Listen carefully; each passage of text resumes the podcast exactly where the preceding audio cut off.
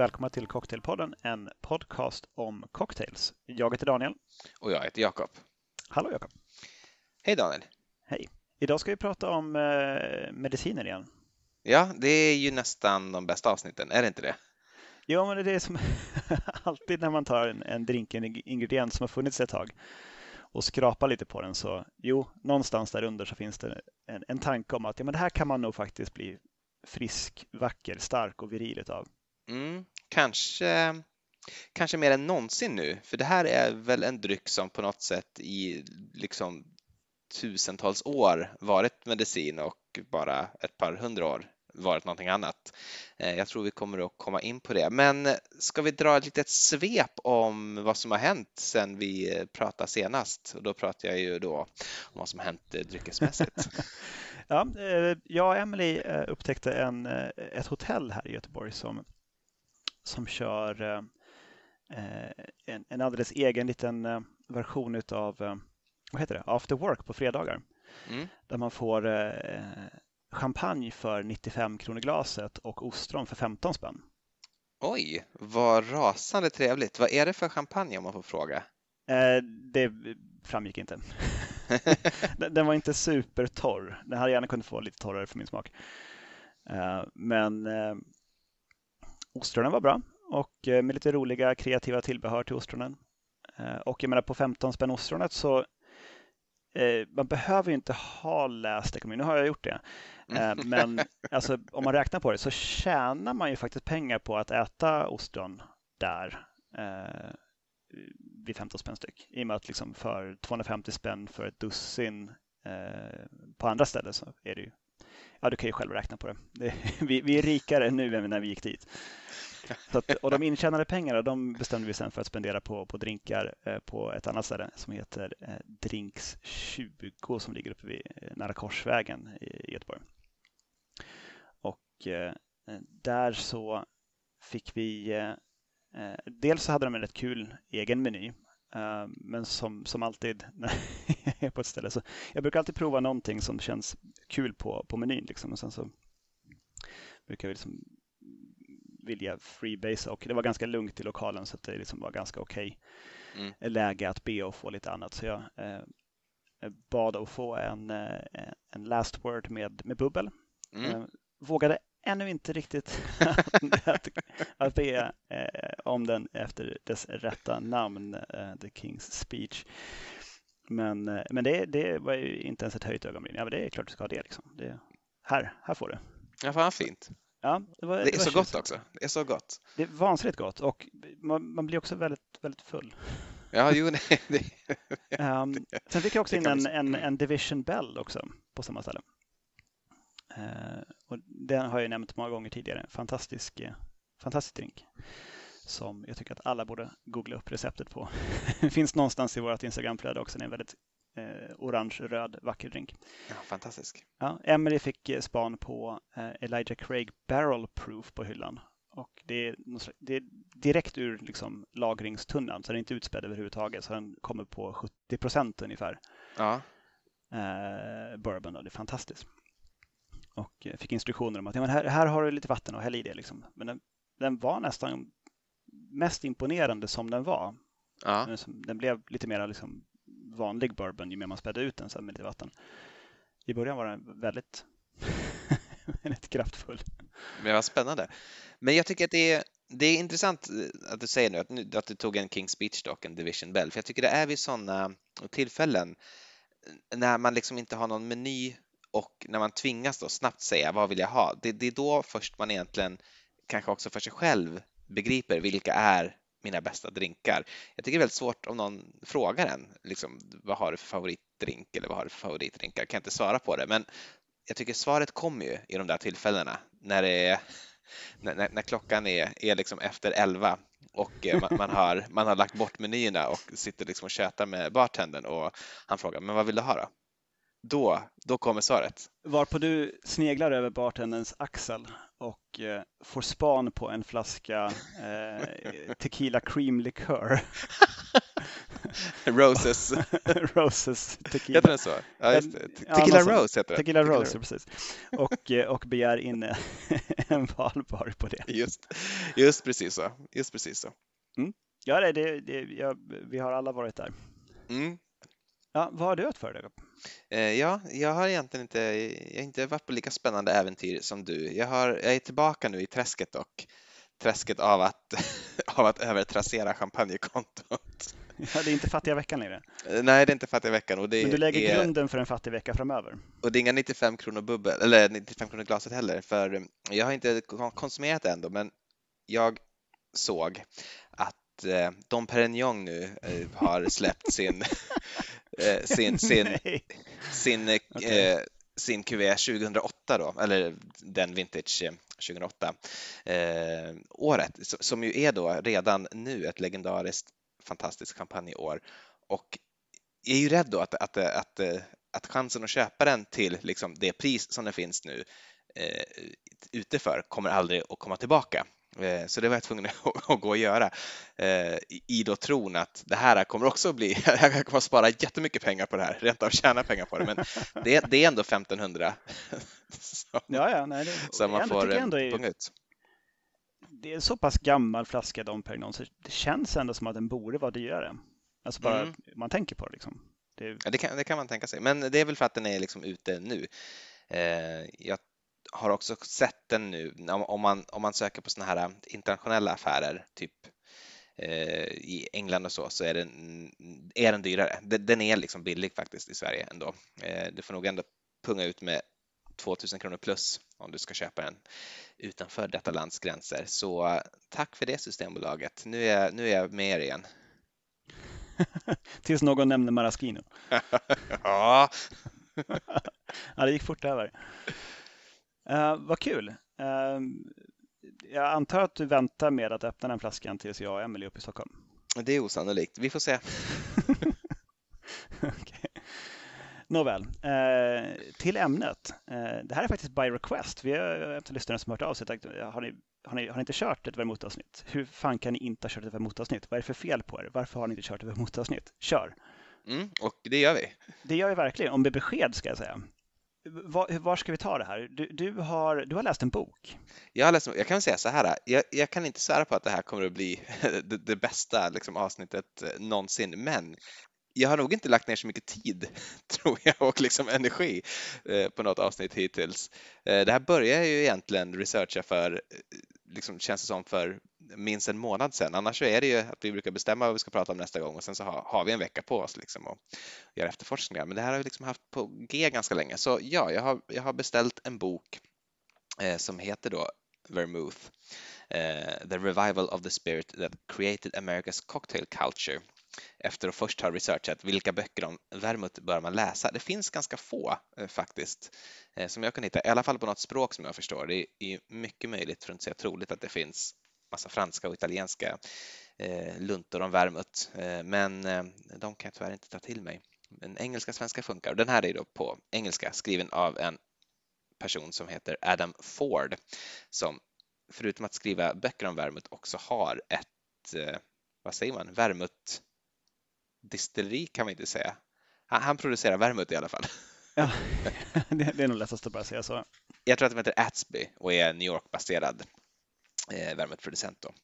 Eh, och eh, ja, den har jag läst från perm till perm. O, oavbrutet eh, spännande läsning skulle jag säga. Mm, jättebra, jag kan verkligen starkt rekommendera den. Jag kan rekommendera den dels för liksom, historiska tex texterna, också för att den innehåller massa fantastiska recept som jag har prövat lite grann under veckan, varav fyra stycken faktiskt står här framför mig just nu som jag kommer få anledning att eh, återkomma till under det här eh, avsnittet.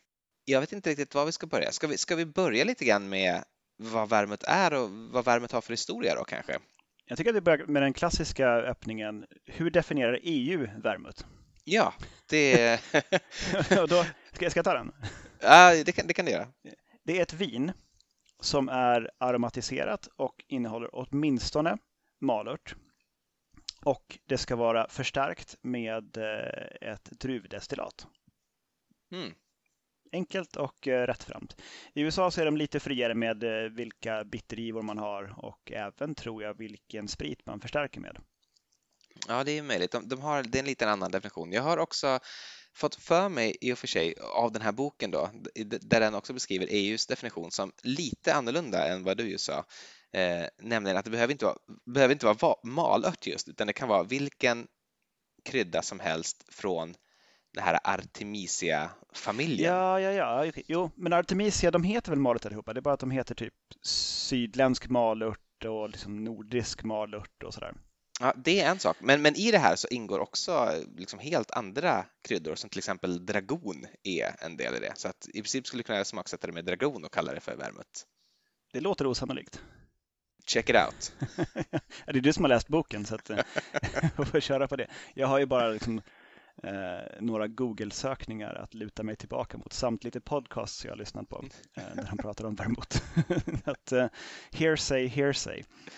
Mm. Uh, men okej, okay, ja, uh, vi har två competing europeiska versioner av, av det här. Uh, skitsamma. ta, ta oss igenom det som hände innan man ens började kalla det här för vermouth, Jakob. Mm, eh, det är ju så att eh, om jag, nu har vi pratat om vad vermouth är då, men det är, det är i alla fall ett kryddat vin kan man säga, ofta förstärkt med sprit, men, men eh, inte alltid då ett druvdestillat som i Europa. Och krydda vin har man ju typ gjort så länge man har gjort vin, vilket man har gjort typ så länge som man har kunnat, det vill säga typ så länge man varit bofasta eller till och med kanske från tiden innan man har varit bofasta. Eh, och att en del tänker väl att, liksom, eh, förmå, att man vill kunna göra öl och, och, vin, det är liksom anledningen till att vi överhuvudtaget började slå ner våra pålar i jorden och slutade vandra runt. Eh, och från början har det antagligen haft medicinska och möjligen också rituella eh, funktioner. Eh, och det har funnits liksom i typ alla länder. Kina är nog liksom de äldsta, äldsta eh, beläggen. Eh, vad kan det vara? 6-7 tusen års gamla liksom, krukskärvor där man har hittat spår av vin och örter. Eh, och antagligen helt oberoende av det här har, har det här liksom tekniken att, att eh, infusera vin med örter uppstått på massa ställen runt om i världen, eller den gamla världen kanske jag ska säga. Eh, Amerika verkar märkligt nog inte direkt haft någon liksom alkoholkultur innan eh, det europeiserades, alltså innan, innan eh, europeer kom dit. Så de första amerikanska invandrarna som kom liksom via Beringsund verkar inte ha brukat alkohol i någon större mängd, vilket är tämligen unikt i eh, världshistorien. Hur som helst, vermouth uppstår väl egentligen i Italien och Eh, har ju även där massa sådana föregångare. Typ på rom, romartiden så var det väldigt populärt att dricka något som heter mulsum. Känner du igen mulsum? Nej, det var, jag ska säga så här, det, det, var väl så länge sedan jag beställde mulsum att jag inte kommer ihåg när det var. Eh. det, det, är inte mumma eller någonting? Eh, nej, nej, det är egentligen det är vin och myrra i princip. Men vad, vad är myrra då?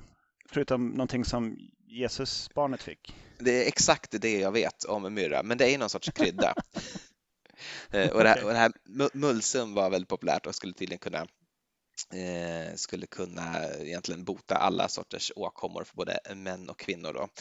Eh, men föll ur eh, popularitet i, ungefär samtidigt som romarriket föll. Så det var en sån typisk romersk grej. Ganska kul förresten att eh, de här som sålde kryddor från eh, Indien och eh, Asien eh, till romarna, det, det, gick ju en lång väg såklart, så det var inte de som producerade kryddorna som sen sålde dem, utan det var ju många, många mellanled.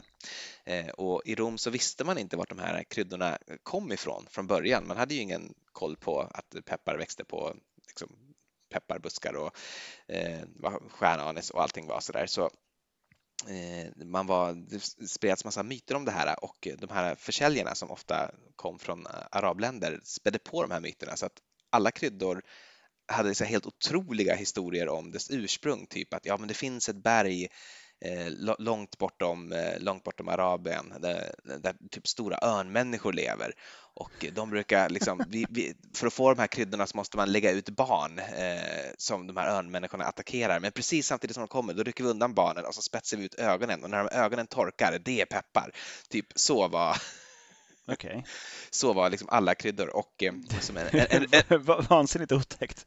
En, en, romersk historier sen då senare eh, efter liksom hundratals år av de här lögnerna säger att ja, men antagligen är det här bara lögner i, i syfte att, eh, att kunna liksom sätta högre priser för att de här historierna innehöll också ofta element om hur ofattbart svårt det var att få tag på kryddorna, att det var liksom farligt och svårt. det var inte, inte som att de bara växte på träd liksom. nej, nej, nej, nej, tok heller. Det typ slåss med drakar och, och liksom så.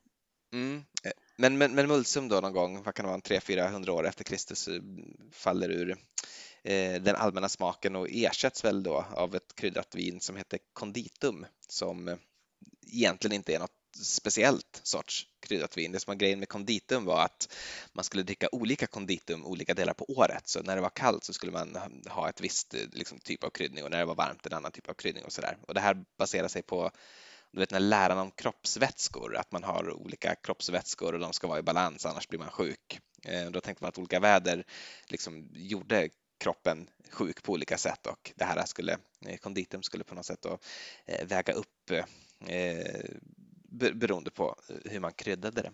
Beroende på om det var kallt eller varmt eller torrt eller vått och allt sånt där. Okej, okay. så som, som idag ett, liksom ett, eh, ett glas eh, söt vermouth på is med en eh, apelsintwist på sommaren och eh, glögg på vintern? Då. Ja, men precis. Så kan man säga. På medeltiden så börjar en, en, en till sån här eh, dryck växa fram och växa i popularitet som kallades för hippokras. Det kommer jag också återkomma till. Ja, ja, hippokras.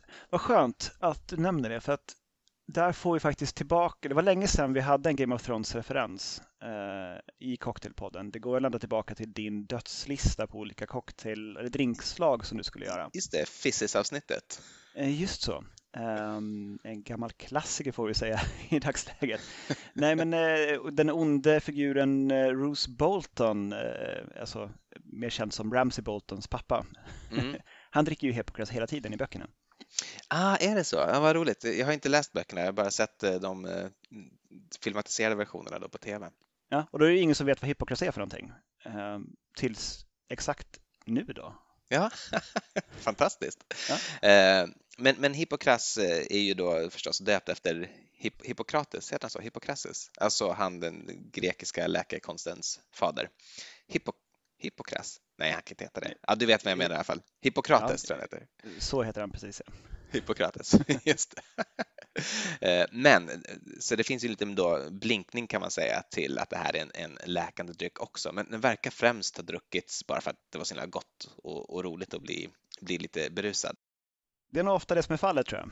Alltså, ja, det är nog det. Att den här medicinska effekten av eh, diverse alkoholhaltiga mediciner mm, det kan, det kan nog vara spriten som gör det tror jag. Jag tror till, till skillnad från vin och myrra så var Hippokras nog också faktiskt ganska gott för det är egentligen ett vin med jättemycket socker och lite kryddor. Så väldigt likt glögg egentligen skulle jag säga.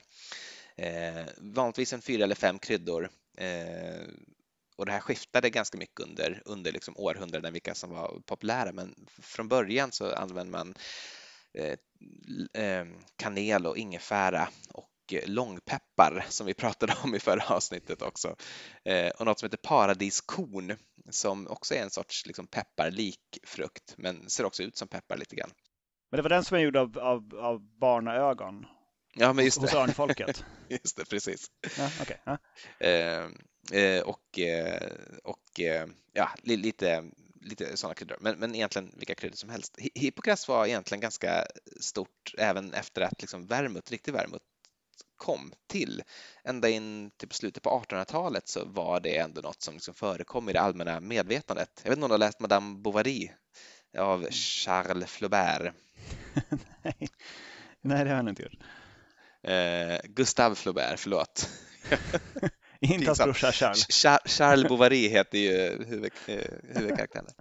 Eh, nej men i, i den, eh, det här, jag, har, jag har läst boken, jag läste den för faktiskt inte så länge sedan av en slump, hade ingenting med den här podden att göra och jag minns inte detta stycke, men jag har sett det refereras till. Jag har inte orkat leta upp det i den svenska översättningen som jag har, eh, så jag kan inte läsa den på svenska. Men i den här boken så förekommer en apotekare som är en trist figur och han har en fru som är en möjligtvis ännu tristare figur och eh, för att man liksom verkligen ska förstå hur antikverad och gammaldags och urtråkig hon är så konstaterar då eh, Madame Bovary, Emma Bovary, att hon dricker Hippokras.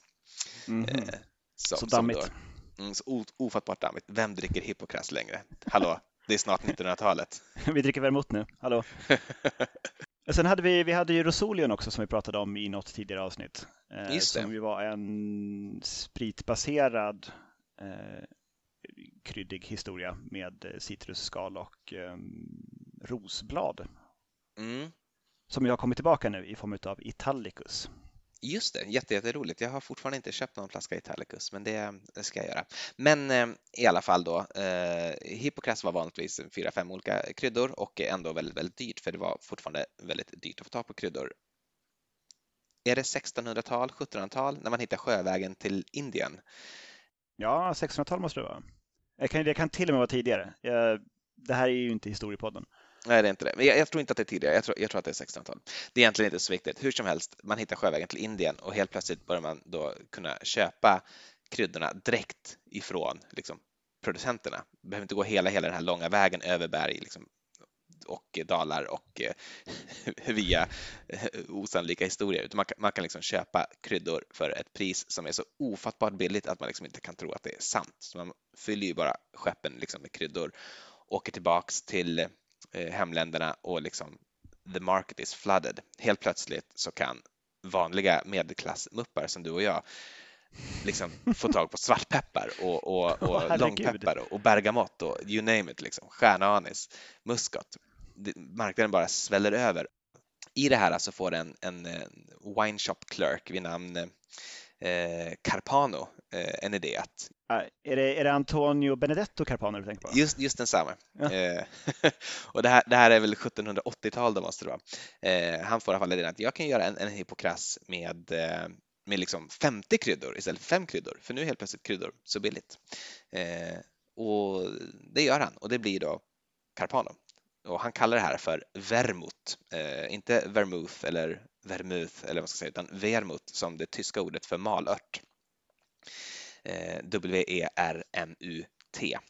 Eh, men det är väl liksom starten på, på vermouth helt enkelt. Det, det är den första vermouthen och jag skulle säga att det som skiljer vermouthen från sina föregångare eh, framförallt kanske från Rosolio men också från, från eh, andra tidigare, från Mulsum i viss mån, är att vermouth liksom är från början en internationell produkt som har en sorts liksom globalisering som grund. Vermouthen kommer till när man kan plötsligt få tag på liksom 100 kryddor från 100 olika länder. Eh, det är liksom det som gör det till vermouth. Eh, handel, eh, medan många av de här tidigare förvarianterna av kryddade viner är lite grann sånt man har eh, hemma. Eh, det, som, det som man har i närheten, det man kan få tag på. Ja, det är framförallt Rosolion. Eh, där är det ju liksom blommor som växer i- Italien och citrus som växer i Italien. Mm. Men vermouthen har aldrig haft en sån lokal anknytning utan tvärtom, det som gör det till vermouth är att det innehåller massa, massa kryddor från andra ställen. Så, så det, det är i alla fall min take på det. Det, det som, liksom också, som, som, som gör att nu, är det inte hippokras längre, nu, nu är det vermouth. Okej. Visste du förresten att man kan odla malört själv om man vill? Nej. Ganska, ganska lättodlad tydligen och eh, återkommande. Det är en perenn växt. Mm. Så sätter man ut den i, i en eh, rabatt eller om man har en större kruka på balkongen eller vad man nu kan ha så kan man få malört varje år. Mm. Eh, och eh, den eh, omnämns faktiskt på hemsidan perenner.se för den som det är intresserad av det. Och eh, det är de som också utger årets perenn varje år, Jakob. Det, det har du väl koll på? Eh, de har just eh, utsett 2019 års eh, perenn och det är Purpur Meiram. Herregud, jag var nästan säker på att det skulle vara malört i år igen, men tydligen inte. Ja, de, har, de har faktiskt en ny varje år. Det är inte så att så här, ja, men, ja, men det vart den här igen. liksom, det, var- det vart kärleksört ett år till. Mm. Jag hade ju en ganska lång vepa här nu, eller repa, men jag tänkte bara avsluta den genom att utbrista en skål i hippokras. Jag har nämligen gjort hippokras. Eh, förlåt, det här blir lite, jag, jag avbryter dig mitt i, men, men jag känner att jag, jag kommer aldrig kunna få tillfälle att ta fram den här igen. Nej, det är sant. Alltså det, det var ju mot slutet av Hippokras medligt här. Men, men eh, berätta kort hur du har gjort eh, Hippokrasen. Mm. Eh, det finns ju en mängd olika recept. Man kan söka på internet och få dem. Eh, de, de äldsta autentiska som då internet då lyckas frambringa, eh, då säger att det ska vara ett gott vin från Bourgogne. Eh, så det har jag använt då, ett liksom, bourgognevin som finns i halvflaska. Eh, och det har jag kryddat då med eh, ingefära, stjärnanis, kanel, eh, långpeppar och eh, eh, paradiskorn. Ibland får man söka på det engelska namnet om man ska köpa det på internet. Det Grains of Paradise heter det på engelska. Och ibland kan man söka på paradiskorn. Men det beror på vilken kryddbutik man har gått in i. Det här har fått lägga ett par dagar och sen har det blandats med 50 gram florsocker. Och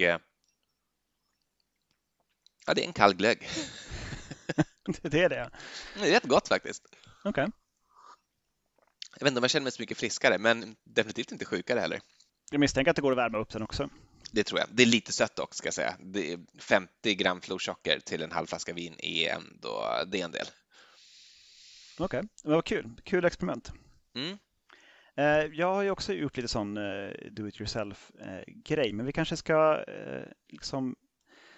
eh, sandwicha in lite recept på, på drinkar här emellan. Jag ska vi göra det? Bra idé. jag har också fyra stycken framför mig. Jag kan ta, jag kan ta en till att börja med. Mm. Som heter The Adonis Cocktail. Ja. Som jag hoppas att inte du också har gjort. Nej, jag hade den som ett honorable mention, men nu behöver jag inte göra det ens. Precis. Den är, stammar från eh, åtminstone någonstans eh, innan eh, eh 1884 är den gjord. För den, eh, eh, eh, nej, den, nej, skitsamma. Den är någonstans därifrån, från sent 1800-tal i alla fall. Får klippa lite grann där. Um, ehm, den är döpt efter en Broadway-musikal som hette just Adonis. Eh, och eh, den eh, var den första Broadway-musikalen som nådde 500 visningar eller uppträdanden. Så den mm betyder var vansinnigt populär och löpte väldigt, väldigt lång tid. Och då var det på Waldorf Astoria Hotel som man skapade den här förekommer första gången i Harry Craddocks eh, 1900, eller åtminstone receptet jag har är från Harry Craddocks tror jag, men ja, skitsamma. Nu rör jag ihop det lite grann. Hur som helst, två ounces Fino Sherry och eh, två ounce eh, söt vermouth och två stänk Orange Bitters rör med is och sida till ett glas. Och eh, den ser ut som man kan tänka sig, en eh, rödbrun, klar dryck i ett glas. Mm.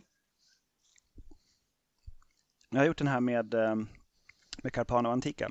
Mm. Det är väldigt komplext. Ja, det är det. Mm. Um, god bitterhet på, bak på tungan. Uh, men det märks att den är, att den är tydligt alkoholsvag. Mm. Det märks att inte, man får inte den här liksom alkoholburnet. Liksom. Man får inte den här munkänslan man får av en, en mera spritig cocktail. Men som, eh, som före middagen drink eller om man eh, tar en lugn kväll. Ja, jag tycker det gäller många av de här eh, drinkarna som jag har gjort i veckan och jag har ändå fallit lite grann för det. Jag tycker att det är ganska trevligt också med de här. Det känns som att det är ju ändå någon sorts low ABV som de säger i staterna. Det är liksom någonting som händer nu och jag är inte helt emot det. Så länge, så länge jag får ha kvar min Sazerac också så kan jag absolut ja. liksom ta en Adonis ibland. Man kan ju kombinera under en och samma kväll. Mm. Tycker jag. Eh, så det var The Adonis. Ja, jag kan också ta en sån gammal då. Eh, Vermuten när den kom till USA. Jag ska, jag ska försöka inte bli lika långrandig nu eh, som jag var förra, som jag var med Värmutens förhistoria. Vi, vi har inte gjort ett avsnitt på två timmar någon gång. Det är dags. Nej, det, det här kan bli det. Eh, nej, men, men, men Värmuten eh, egentligen kom till USA på 1850-talet från början. Det fanns i San Francisco en del eh, tidigare också. Eh, oklart varför just där, men det var under guldruschen åtminstone. Men på 1850-talet så är det en stor internationell industrimässa i USA och då är fyra producenter av vermouth där och visar upp sina Eh, Alster bland annat då eh, någon sorts eh, sonson eller brorson till han eh, ursprungliga Carpano Eh, som visar upp då deras, sin vermouth eh, och sen ytterligare tre. Men eh, det här får en ganska stor, alltså det blir väldigt uppmärksammat där på mässan och Mark Twain skriver bland annat om att det här är någonting som man aldrig har liksom träffat på. Det, det är som en god marmelad men också bittert i början och, och sen sött och allting och folk blir liksom väldigt förtjusta i det här. Men, men det slår liksom inte igenom, det händer ingenting med, med vermutten nu. Men ganska kort därefter så gör det. För från liksom 1850, 60, 70 så får plötsligt framför allt New York, men i USA överhuvudtaget, en liksom växande medelklass av tjänstemän, typ domare, advokater, högskolelärare, alltså folk är ganska bra betalt men som inte har kapital men som har en inkomst. Och tidigare har det i princip funnits superrika och superfattiga och liksom en väldigt, väldigt, väldigt liten medelklass. Och de superrika, de har druckit hemma såklart. De har haft sin champagne och sina fina viner och druckit hemma och de fattiga, de har druckit på lokal. Jag tror på vad vi idag skulle kalla sunkhak. Typ, tänk, tänk jordgolv för att liksom slippa torka upp allt spill. alltså som någonstans nära Medborgarplatsen då? Alltså. Låt gå att det inte finns någon som har jordgolv i och för sig. Men det kanske kommer liksom som en skön retrogrej. Medelklassen bor liksom fortfarande i lägenheten. De kan inte ha stora bjudningar. De har inte tjänstefolk på det sättet. Eh, så de behöver någonstans där de kan dricka ute, men där det fortfarande är liksom snofsigt. Och det är ungefär nu också den här den bra baren kommer och de här liksom fina klubbar där man kan gå och dricka. Framförallt herrarna då kanske man ska säga. Eh, och nu börjar också då vermouth bli en stor dryck, för det är ändå europeiskt. Det blir gott om man blandar det med sprit. Eh, framförallt eftersom den inhemska spriten är av ganska låg kvalitet så har man liksom en, en god europeisk dryck som gör att allting, liksom, allting blir sina gott med vermouth. Så nu liksom kommer det alltså hundratals, tusentals vermouthdrinkar plötsligt som skapas mellan typ åren säg 1860 till 1880. Eh, och det är en av dem som jag har i glaset här. Den här kallas för The York. The what? Och The York, alltså som den brittiska staden York. Okej. Okay. The York, The York, ja, du förstår vad jag menar, The York.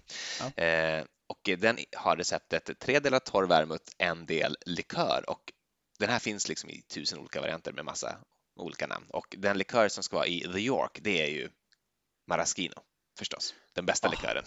Ja. Eh, och eh, ja, det här är jättegott. Det är som en det är, som, den blir ganska lik Kirschwasser, fast mycket godare.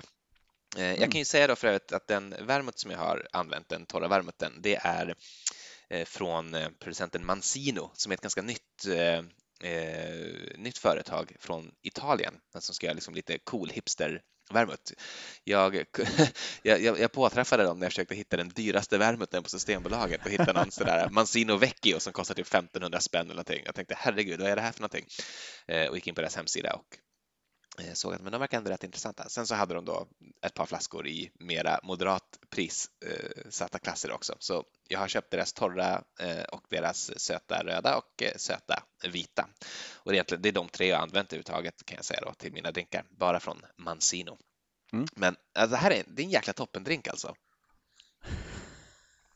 Alkoholsvag, ja, men så himla komplex, så himla trevlig och så gott med, det är så gott med maraschino. Ja, alltså kunde du få i ett stänk med absint i den där också? Ja, en improved, uh, improved Yorker. en kanske en New York. ja, då blir det faktiskt en New York. Mm. Där har vi något. Kom ihåg när ni hörde det först. Eh, hipster, vermouth och maraschino och eh, absint i samma glas. Fantastiskt. Fantastiskt mm. bra. Mycket, mycket bra. Eh, jag kanske ska köra mitt do it yourself-projekt här emellan. Ja, gör det. Eh, jag eh, gav mig på att göra egen eh, söt vermouth. Vilket faktiskt är ganska, ganska lätt egentligen och går ganska fort. I och med att processen är ungefär som att, att göra glögg. Alltså, sen kan man, man kan göra det liksom olika, på olika sätt och man kan göra det olika komplicerat. Men eh, på det allra liksom lättaste så det du vill göra är att du vill karamellisera socker. Du vill aromatisera vin med kryddor och eh, malört. Och du vill förstärka det med, eh, med brandy. Sen så kan du utvinna smakerna ur, ur örterna genom att eh, låta dem eh, liksom infusera i, i brandyn och dra ut smakerna på det viset. Du kan också göra liksom infusioner på varje krydda för sig ifall att du tänker dig att du ska starta en liten vermouthproduktion. Så då är det väldigt bra om då kan du liksom göra små tinkturer utav varje enskild krydda för sig så att du sen kan balansera din slutprodukt väldigt väl. Eller så öser du bara liksom ner alla kryddorna tillsammans med vin, värmer upp det i en kastrull och får ut smakerna på det viset. Eh, och det, det, är ungefär så jag har valt en, liksom, den med liksom en hemmavariant av det här. Och i och med att jag inte har tänkt att göra jättemånga batcher av vermouth så har jag inte tänkt att jag ska spara liksom tinkturer heller. Mm. Så att eh, man börjar helt enkelt med att man tar de kryddor man vill ha. Jag kan gå igenom sen eh, vilka kryddor jag har använt. Eh, och tar en, en, en del utav eh, det vin man ska använda, ganska liten del, och eh, kokar upp det och sen tar man av det från värmen och sen så får det stå och svalna och kanske stå i en och en halv, två timmar eller någonting under lock och dra ur smaken ur kryddorna. Och sen så tar man socker och smälter det i en rostfri kastrull. Och sen gör man alltså väldigt enerverande steg i alla de här recepten när man ska karamellisera socker. Mm. Uh, för att det ska ta socker tills det liksom blir sådär mörkbrunt men inte bränt. Uh, för det är det som ger färgen i en röd vermouth. Det är inte rött vin utan det är vitt vin man använder. Så då ska man hälla i hett vatten i det här heta sockret och sen så står det bara rör om tills det har löst sig. Mm. Men socker har ju en smältpunkt som överstiger 100 grader när vatten kokar. Så att det som händer när du slår i det heta vattnet är att liksom, det, det, det, bara liksom klumpar ihop sig och blir liksom en, en yta i botten av kastrullen som är omöjlig att få bort. Så att det man får göra sen är att man får hälla i liksom resten av vätskorna man ska ha och eh, låta det sakta lösas upp i det. Liksom. Men det, det, går inte bara att röra om. Liksom. Det, det, det är bara bluff och ljug alltihop. Jag blir jättearg.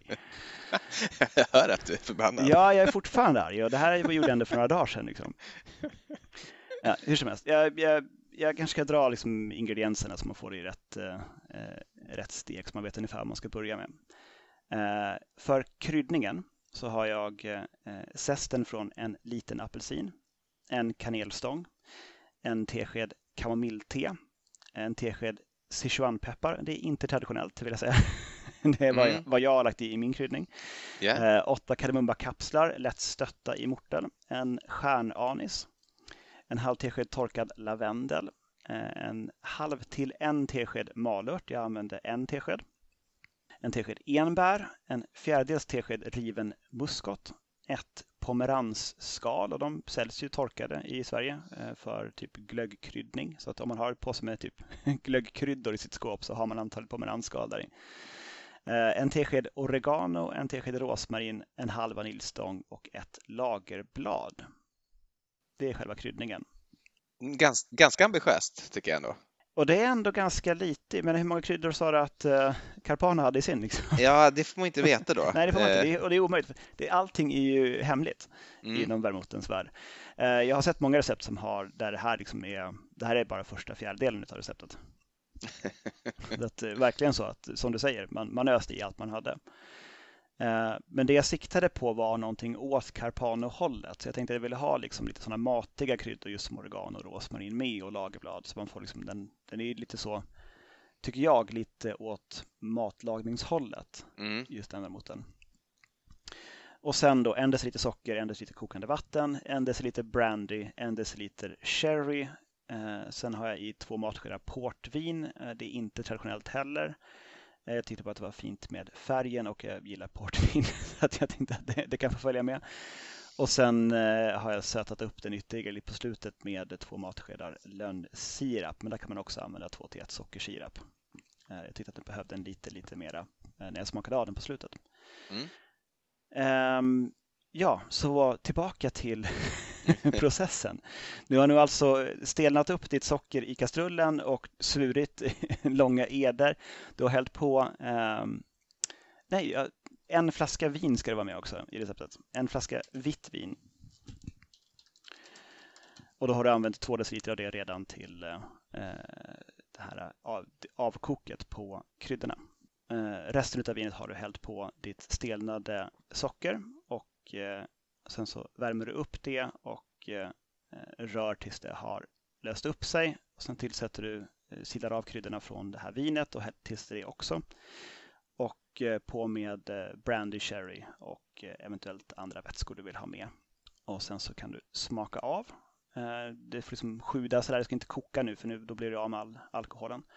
Så att smaka av och Eh, är det inte bäst nog, då kan du lägga i en sån tesil med eh, bara några, några nypor malört och få i lite mera beska på det viset.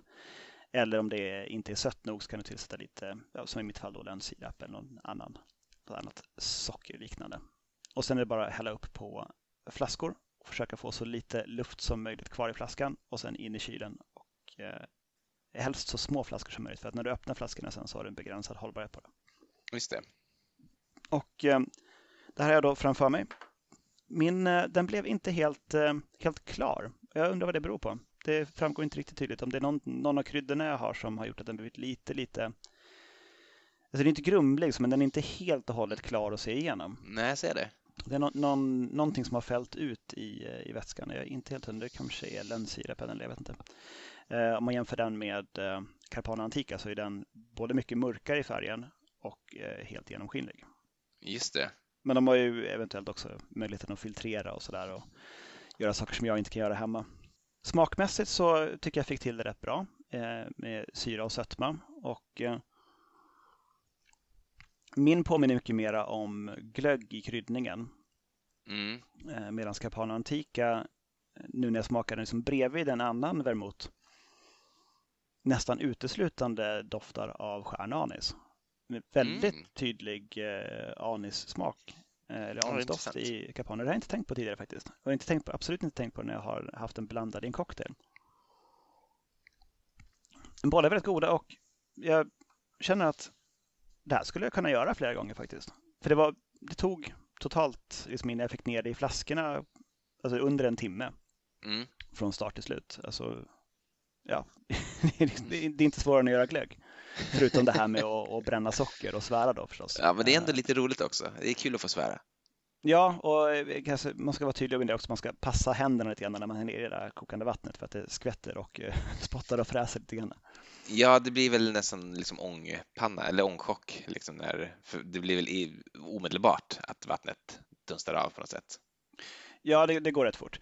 Men eh, jag tänker att jag, eh, jag lägger upp ett, eh, ett recept i, i rätt ordning, lugnt och sansat så att alla kan eh, följa med på, på Instagram hur det här går till eh, steg för steg. Eh, så kan man eh, le lite försiktigt åt min ganska röriga genomgång här i, i podden. Men eh, det var väldigt kul och jag känner mig sporrad att prova med eh, en, en, en torv också framöver och eh, kanske en, en söt ljus mot också. För det, i slutändan så blir det väldigt det blir väldigt billigt om man jämför med att köpa eh, Carpana Antica varje gång. Liksom. Ja visst, om man kan få till det så eh, då är man ju hemma. Mm, men jag, jag har också provat att använda den i lite cocktails. bland annat så har jag med mig en, en Negroni här idag helt vanlig eh, lika delar eh, gin Campari och eh, min egen eh, söta vermouth. Och sen har jag i eh, två stänk med eh, apelsin bitters också. Och den smakar som en, smakar som en god Negroni. Mm. det, det, kan jag tänka mig. Eh, men det, summan av kardemumman är att det, det funkar. Ja. Det funkar att göra sin egen vermouth. Och det hade jag nog faktiskt inte riktigt tänkt tanken egentligen att man skulle kunna göra. Eh, för det känns som att det skulle vara alldeles för svårt. Alltså när jag hörde, när vi pratade om det för ganska länge sedan, att du tänkte göra din egen vermouth så fick jag direkt en idé, så att ja, vi, vi, vi kanske det vi ska göra i livet. Vi, vi, vi kanske ska liksom göra, vi kanske ska göra Sveriges hipster-vermouth. Eh, det kanske ska bli vårt, vårt kall. Men sen så har jag kommit på att dels är det ganska svårt, dels så finns det säkert andra som kan göra det mycket bättre. Eh, plus att liksom det här tåget lite grann har gått kan jag känna att, att eh, det är redan inne nu. Vi kan liksom inte börja om nu. Men, men jag börjar fundera vidare sen, finns det liksom någon annan dryck som, som folk skrattar åt nu så som man skrattade åt värmet fram till liksom bara för en tio år sedan? Och det gör det ju. Eh, parfymor. Ah, en svensk parfymor. Ja, vi, vi kanske ska göra liksom den, den första kvalitetsparfymoren. Gud vad hemskt. Uh, Ja, nej, ja visst, vi kan, vi, vi kan, eh, Vi kan lägga det där i, i, i förslagsburken ett tag. Mm, vi gör det. Eh, jag har ju egentligen massa, massa mer att säga om Värmutens samtidshistoria. Jag tror att jag ska bara hasta igenom det om jag ens ska säga någonting alls. Men jag, jag kan bara säga att den, den, den faller i alla fall från eh, den allmänna smaken i USA. Eh, egentligen från förbudstiden kan man säga. Det liksom, då tar ju allting slut och den hämtar sig aldrig riktigt efter det. Det här har en mängd olika orsaker som inte bara har med förbudstiden i sig att göra utan också skattesatser och lite tricks och tricks som bland annat får liksom vermutten att klassificeras inte som ett vin utan som, ett, eh, som en mixing ingredient. Och det här gör man för att få en, liksom, en billigare skatt egentligen. Eh, så det här är någonting som liksom, vermutproducenterna själv driver igenom men det gör sen att ingen vill bara dricka vermut för det blir som att typ dricka, det är liksom blandvatten. Eh, så, så, det gör att vermuten sen successivt, successivt får sämre och sämre eh, kvalitet när man vill ha liksom, drinkar som blir spritigare efter kriget. För då ändras liksom, den allmänna smaken. Så att, och då är det ingen som bara dricker vermouth. Någon gång på 60-talet så går liksom vanligt, vanligt flaskvin om vermouth i försäljning i USA och har liksom aldrig egentligen hämtat sig sedan dess. Eh, någon gång på 90-talet så börjar nya producenter att göra värmet, testa att göra vermouth i USA, men blir totalt utskrattade. Och eh, det beskrivs till att ända liksom fram till typ 2010 så gick det inte att ge bort vermouth gratis liksom till bartenders och sådär på mässor. De drack det bara inte. Det, alltså på, på riktigt att de liksom inte, de vill inte hålla i flaskan med vermouth. Det var så impopulärt så att en del gick ju den här vägen att de slutade kalla det för vermouth, började kalla det bara för aperitivvin eller liksom aperitivo eller någonting istället och då, då kunde de ändå liksom få folk att, att, smaka på det. Men eh, så länge de kallade det vermouth så, så gick det inte. Men det hände någonting där på 10-talet, i början på 10-talet och eh, nu är det ju liksom super, super populärt och nu finns det helt plötsligt liksom 7-8 kvalitetsproducenter av, eller av producenter av kvalitetsvermouth i USA. Så någonting har verkligen hänt där. Eh, bland annat då han Adam Ford som har Atsby eh, som har skrivit den här boken. Eh, klockan går. Ska vi börja köra lite recept kanske? Ja, kör ett recept. Sen eh, vill jag ha några ord om, eh, om hållbarhet av vermouth, för det är en sak som folk oroar sig ganska mycket över. Ja, det, det gör det. Även hållbarhet och cocktails kan jag säga då, så att det, det finns ju en goda skäl att, att komma in på det här. Eh, den här eh, boken har jättemånga roliga recept tycker jag och eh, som sagt om man inte vill köpa den för att man inte orkar sitta och läsa eller man bara tycker att jag vet ju allting nu efter att ha hört på mitt långa, långa rant så bör man ändå liksom skaffa den för receptens skull. Bland annat så har de en, en drink som heter The Museum of Innocence. Lite pretentiöst och inte helt lättbegripligt namn. Men den ska i alla fall innehålla två ounce med torr vermouth, ett helt ounce med absint och eh, håll i dig nu, ett fjärdedels ounce med Jeppsons Malort. Oj då. Och Jeppsons Malort har jag ju inte, men beska droppar har jag och det tror jag är, liksom, det, det, vara. det tror jag är förebilden för Jeppson, så, så det borde funka lika bra. Så det är alltså två ounce vermouth, ett, ett ounce absint och ett fjärdedels ounce med eh, beska droppar. Det här ska eh, röras och sen blandas i ett rocksglas med is ser ut så där, lite grönskimrande. Och ja, försiktigt baby. Det är mycket malört. malört har ju en väldigt, alltså till att börja med rätt otäck beska. Mm. Alltså, innan man liksom har börjat tycka om den, för det gör man ju efter ett tag. Liksom. Mm. Men det är en liten tröskel man ska över innan man börjar gilla malörtsbäskan. Ehm, men när man sen väl gör det så är den rätt behaglig. Liksom ligger rätt långt bak på tungan typ av beska. Ja, det gör det. Och sen fyller upp liksom. Och den har ju också en smak, som, den är ju fruktansvärt bittert, men den har ju också en smak som är ganska unik utöver bitterheten. Liksom en, en arom, eller vad man ska säga, som ändå jag kan uppskatta. Om man ska jämföra det här med någonting så är det egentligen en absint frappé. Eh, det är som en, en, en lyxigare, bättre absint frappé egentligen. Och eh, det vet ni ju redan vad jag tycker om så att jag, jag ger den ändå, jag ger den ändå klart godkänt. Men alltså det är mycket malört och det är också så att det lyfter liksom fram malörten i absinten på något sätt, det här äh, beska droppar tycker jag, så att den blir liksom dubbelt malörtig. Det är, är det malört väldigt intressant. Ja, det är malört i allt, ja. det stämmer ju på ett eller annat sätt. Hmm, vad roligt. Mm. Um, bra. Eh, kort om uh, hållbarhet på vermouth. Um, det är en, en karl som heter Kevin Liu på Series Eats som gjorde ett väldigt ambitiöst uh, multifas-test på hållbarhet på vermouth. Eh, uh, han satte i och för sig tidsgränsen bara till, till en månad, men uh, alltså en, en, öppnad flaska, han gjorde olika liksom, mängder uttaget ur flaskor. Och sen så vissa flaskor ersatte han också luften med, med ädelgas. Man kan köpa sån wine saver tror jag det heter. Man, på Systembolaget som man sprayar i istället. Så. Argon eller vad är det för någonting? Ja, det är någon ädelgas i alla fall. Någon, ja. någon, gas som inte reagerar med, med andra ämnen helt enkelt. Så sprayar man ner det i flaskan så knuffar den undan syret och då kan inte eh, vermouten oxidera, vilket är en av de stora skälen till att vermouth kan bli försämrad med tiden, är oxidering.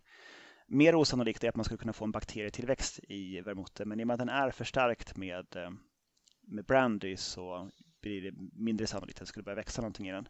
Mm. Det märker man också väldigt tydligt. Och sen eh, kan man också på sikt förlora eh, lättflyktiga aromämnen till, till omgivande luft. Då. Det skulle jag säga är det som jag tycker man märker allra, allra tydligast själv om man har glömt en liksom öppnad flaska. Ja, nej, alltså de, de, det, är också det liksom som i de här testen som, som han har gjort då. Att vid eh, Alltså ingen av de här flaskorna, oavsett liksom hur mycket luft det var kvar i, i flaskan, mm. eh, eller liksom hur mycket som var urdrucket. Har man den i kylskåp så märks det ingen skillnad alls. Det är ingen av testdeltagarna som kunde eh, identifiera vilken flaska som var den ny, helt nya, från, alltså tidigare oöppnade flaskan och vilken som var någon av de andra. Det var helt omöjligt att spåra mm. efter, efter en månads tid i kylskåp. Då. Så den är helt, helt oförändrad. Och då kan man tänka sig att i kylskåp i en stängd flaska kan det då hålla ganska länge då. Rimligen. Eh, utan någon större förändring. Sen så gjorde han också samma test fast i rumstemperatur och där blir det ju lite andra eh, resultat. Eh, fortfarande eh, inte så illa som man kan tro. Så efter en månad så eh, en halv tom flaska då som har stått med kork på ute på mm. bara en köksbänk. Då var det två tredjedelar av testdeltagarna som kunde korrekt identifiera den här.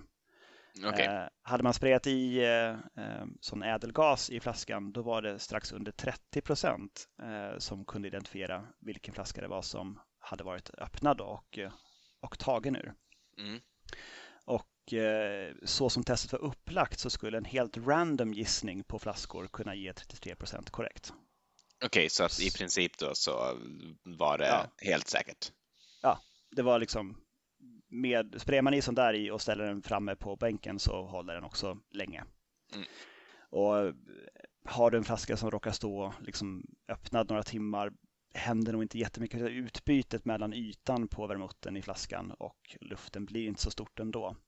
Skulle du råka liksom glömma en, eh, en öppnad men stängd flaska några dagar i något skåp och sen gå på just det, det där är vermouten ska in i kylen.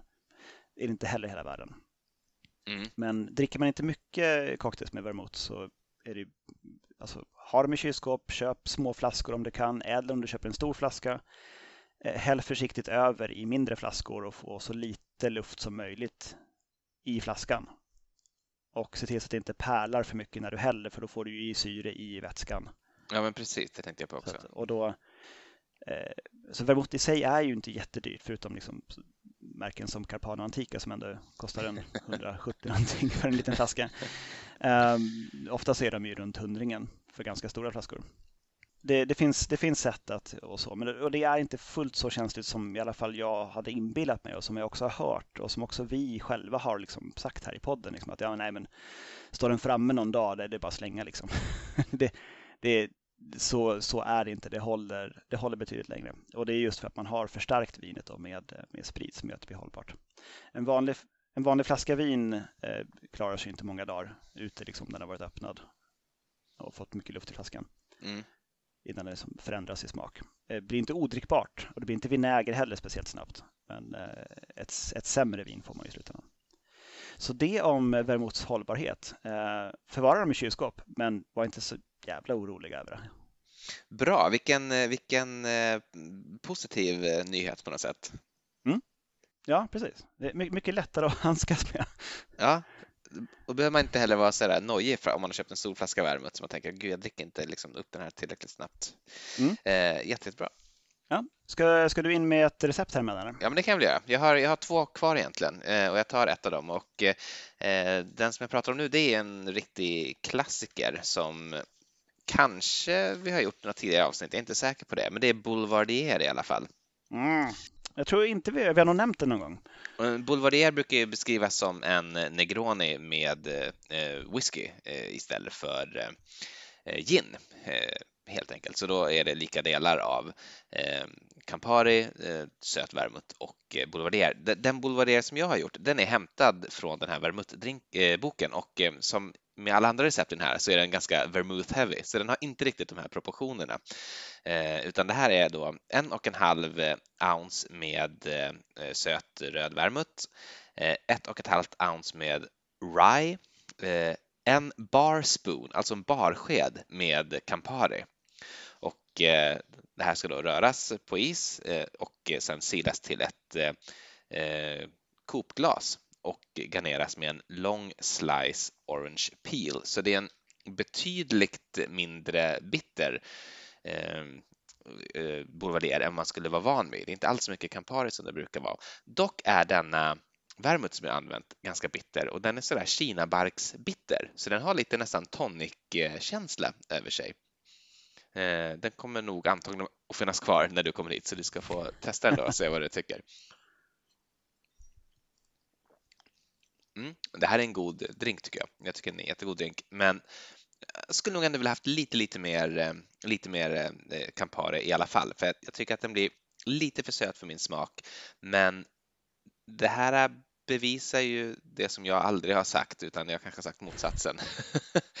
att liksom en Negroni är, det är ett till ett till ett, men det behöver inte vara. Alltså, det, det här är ju fortfarande en boulevardier, även fast proportionerna är helt eh, förvrängda mot vad man är van vid. Det är definitivt inte en annan drink. Den är bara liksom, lite tweakad och lite mera eh, tung på vermutten. Jag gillar den ändå. Det är fin, mm. en fin drink. Mm, så bra. Uh, jag har gjort en, en bamboo Oh, det var min andra honorable mention, så slipper jag den också. den här är från, eh, från Savoy Cocktailbok från 1930, Harry Craddocks eh, stilbildande bok. Eh, och det är 1,5 ounce sherry, 3 fjärdedels ounce torr vermouth, 3 fjärdedels ounce söt vermouth, rörd med is och silat till ett kylt glas. Och sen så har jag på eget bevåg lagt till en citronzest. Mm, bra idé. Den här är gjord på, också på, på Carpano Antica. Så lite grann eh, samma känsla som, eh, som Adonis. Um, fast med tillägget då att det också är, är torr mot med. Där är Noilly Pratt uh, som jag har använt. Just det. Um, ja, som, som, ja, jag vet inte vad. Jag är inte jätteförtjust i den faktiskt.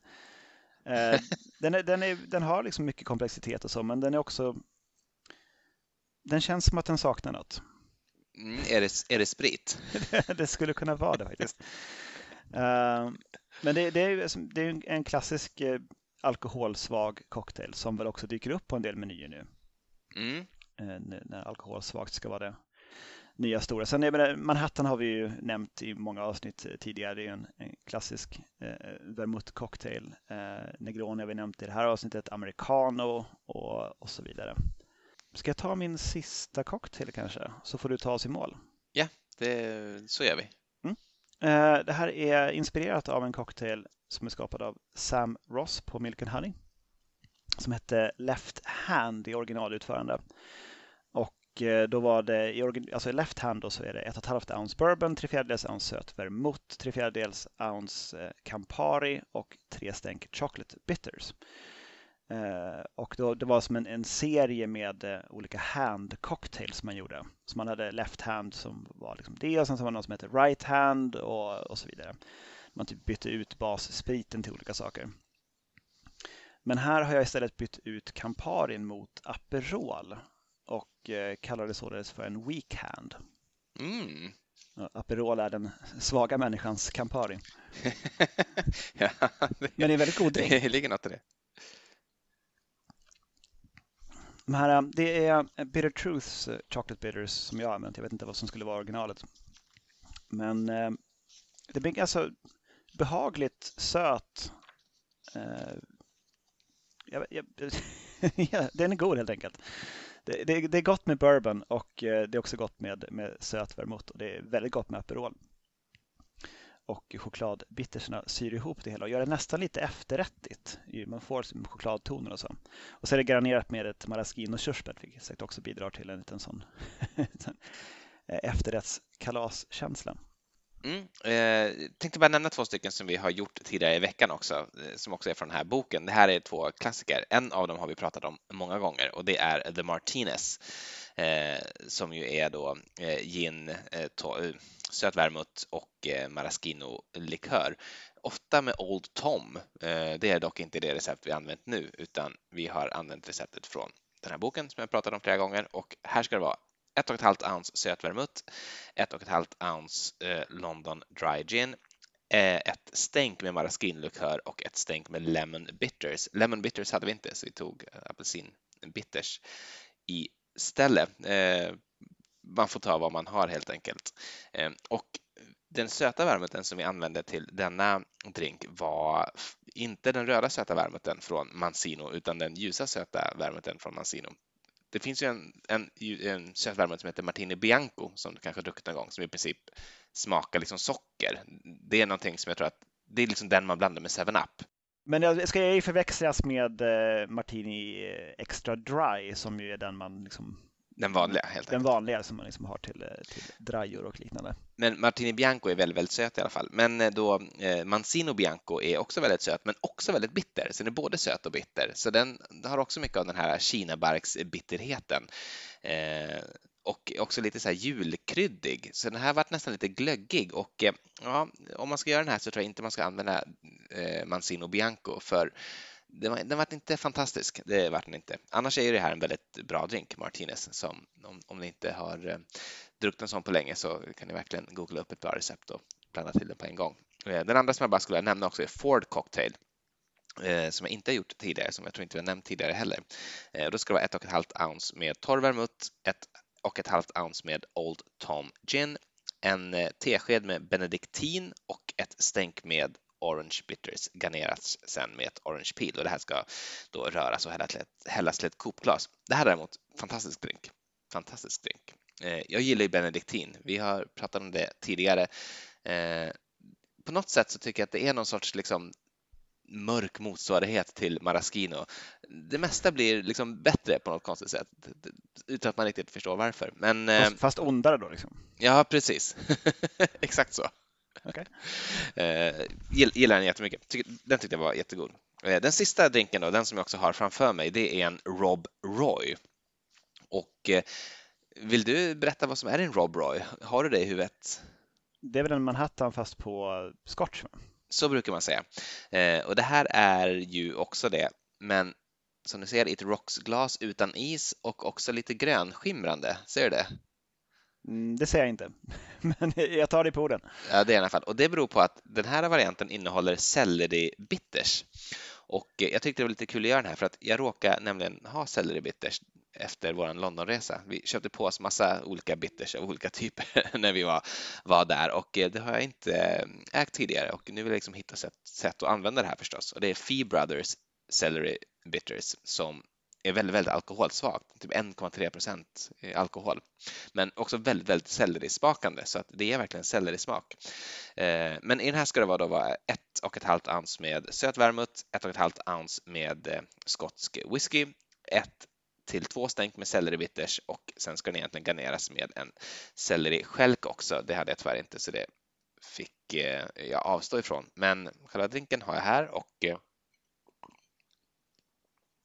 Ja, gud, den smakar selleri alltså. Det, det, är verkligen en Rob Roy med selleri. Eh, ja, det kanske jag ska säga också. Du undrar varför den inte är röd då, fast det är söt vermouth. Det är för att jag haft den här eh, söta vermouthen som är ljus, alltså helt enkelt biancon också till eh, den här. Och här funkar den bra däremot. Här tycker jag liksom kryddigheten och, och sellerin och, och scotchen funkar. Det, det gifter sig bra ihop. Kul, väldigt speciell, speciellt recept väldigt så liksom en speciell grej att ha, liksom att ja, det, det, ska vara selleribitters i också. det, Vi har ju faktiskt inte jättemånga hemma. Jag har Nej. en flaska, men det var, in, det var inte en alkoholsvag bitter, utan det var någon sån 40-procentig bitter som jag köpte också i London för länge sedan. Mm, och, och, den har du kvar? den, liksom, den tog, det tog inte slut? Nej, jag provade att använda den i, eh, i Bloody Marys, men det funkade inte med bitters riktigt i, i Bloody Marys. Okej. Okay. Det här Fee Brothers är inte speciellt bitter, så jag skulle verkligen kunna tänka mig att den faktiskt funkar i Bloody Marys. Det ska jag nog pröva. Nice. Och med de vackra orden? Jag eh, sa att det skulle tas i mål också då och eh, eh jag har ju inget mer, inget mer att dricka. Och jag, jag vill bara säga en sak. Vi, vi brukar alltid säga att vi ska inte bli politiska eh, i den här podden och vi ska, vi ska inte prata politik. Nu tänkte jag göra det ändå. Åh oh, nej! eh, Okej. Okay. Jag, jag, du, du, vet att alla alt-rightare, de typ dricker mjölk och visar att de har mjölkmustasch och det ska tydligen vara någon sorts white power-grej. Jag tycker att vi som inte är alt-rightare utan vi som är globalister, vi ska ha vermouth-mustasch. Eh, vermouth är och har alltid varit eh, eh, beroende av globalisering och, och, det är en produkt som kommer från globalisering. Den kommer från handel och den kommer från samarbete nationer emellan. Så om ni är med mig eh, på det, höj ett glas vermouth och låt det för all sitta kvar på överläppen för eh, det är vad det betyder. Så med de orden, tack och godnatt.